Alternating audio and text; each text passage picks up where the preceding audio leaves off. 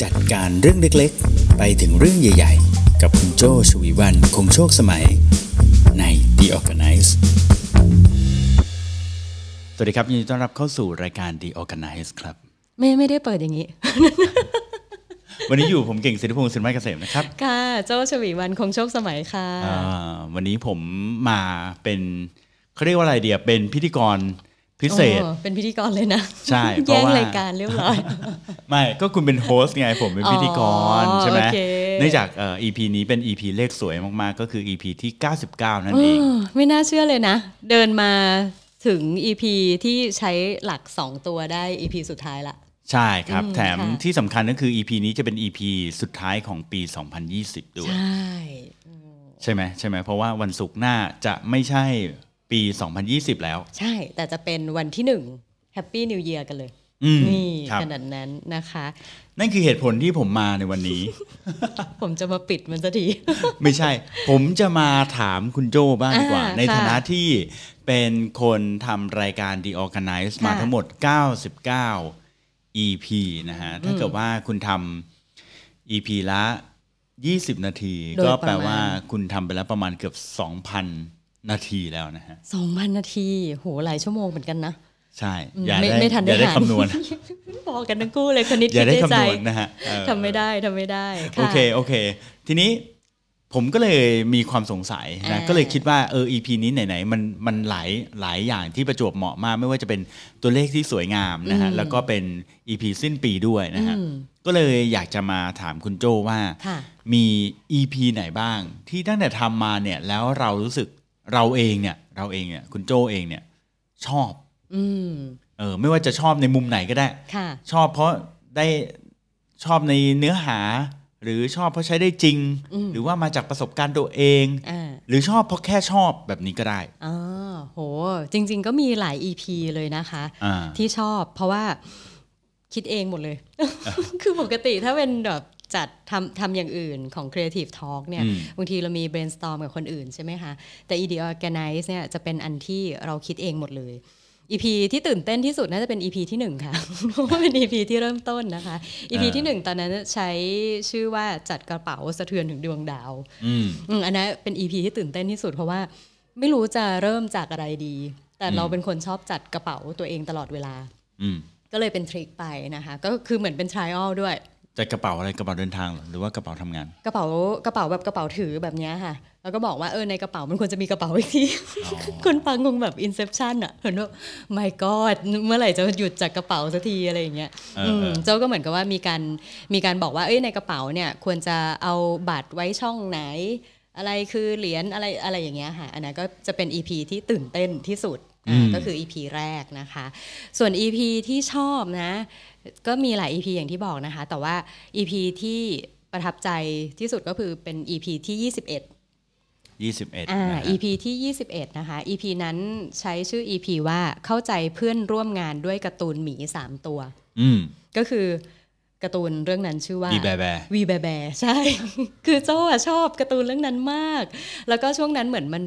เป็นช่วงที่ทำมาร์เก็ตติ้งเยอะด้วยอะค่ะ มองไปทางไหนก็เจอหมี 3 ตัวเนี้ย ก็เลยป๊อปไอเดียขึ้นมาว่า เฮ้ย หรือว่าเราเอา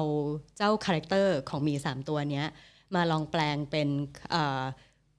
ตัว strength finder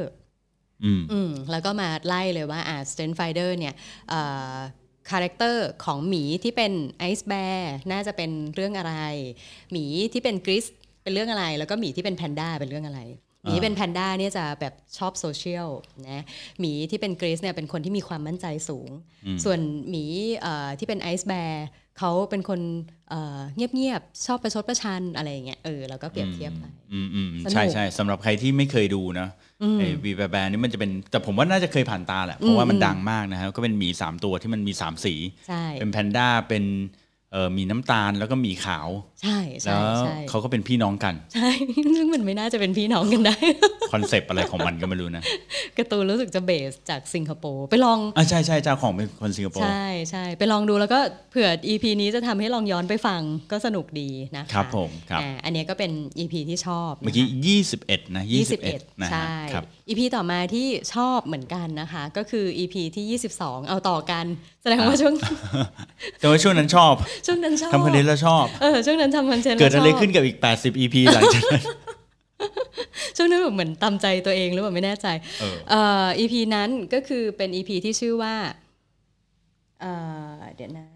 จัดดวงดาวสะเทือนถึงกระเป๋า ไม่ใช่ไม่ใช่ EP ที่ 22 เราควรฟังอะไรจากคนรอบตัว ถอดบทเรียนจาก Forest Gump อ๋ออ อ่าที่ชอบก็คือเพราะว่าโจอะชอบ Forest Gump ถ้าใครที่อยู่ด้วยอะจะเบื่อละเวลาโจ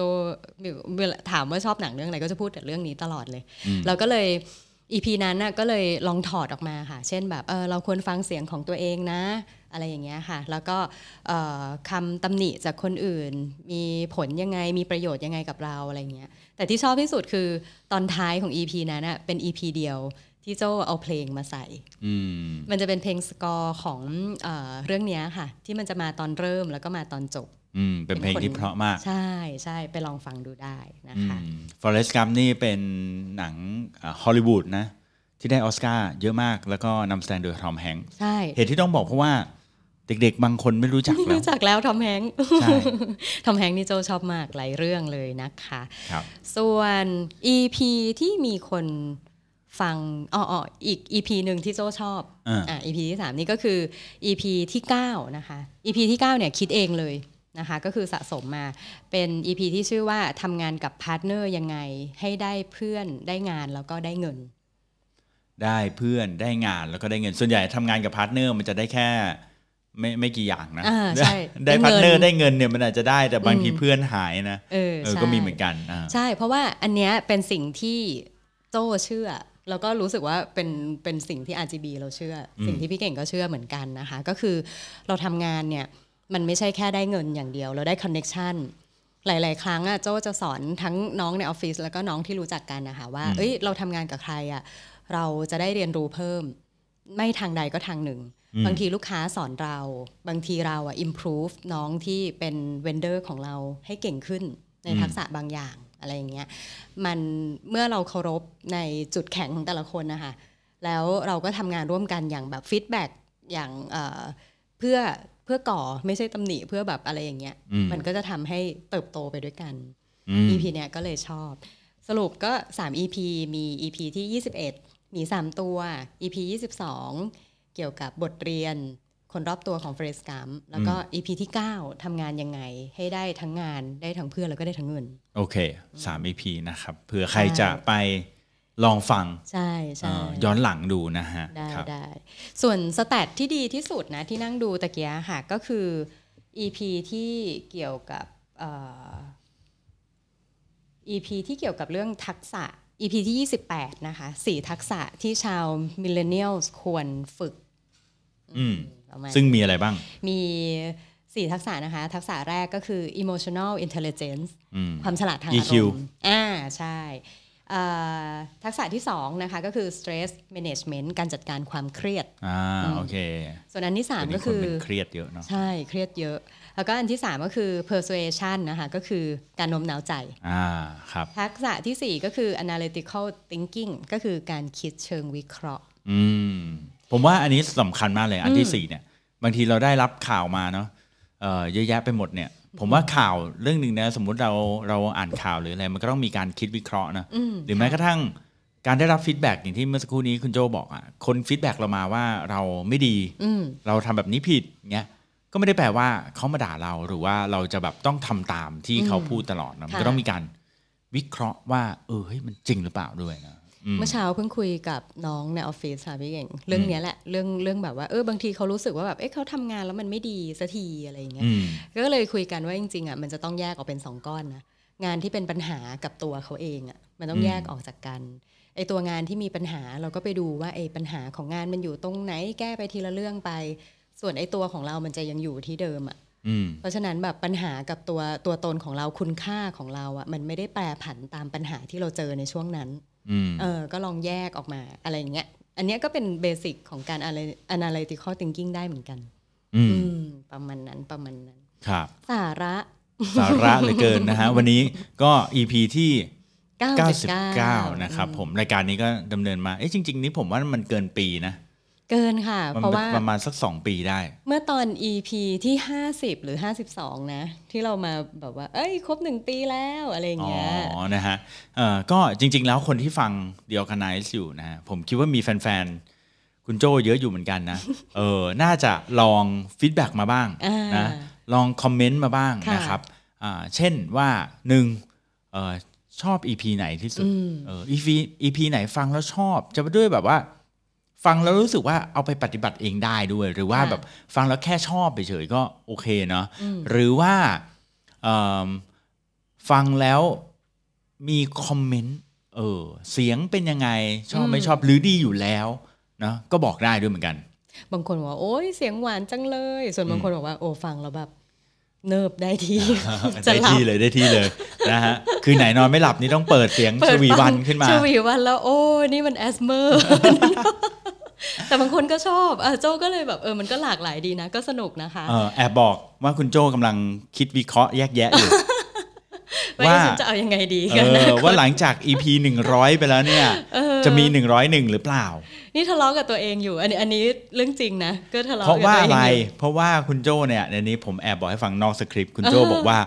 คนฟังไม่มีฟีดแบ็กเลย คิดว่า เออ ไม่มีคนฟังแล้ว คิดว่าตัวเลขที่เห็นอยู่เนี่ยเป็นของปลอ ม เป็นเป็นคอมพิวเตอร์เจเนเรตตัวเลขเข้ามานะครับ ดังนั้น analytical เนี่ย thinking อยู่ เออถึงเวลาที่ผู้ฟัง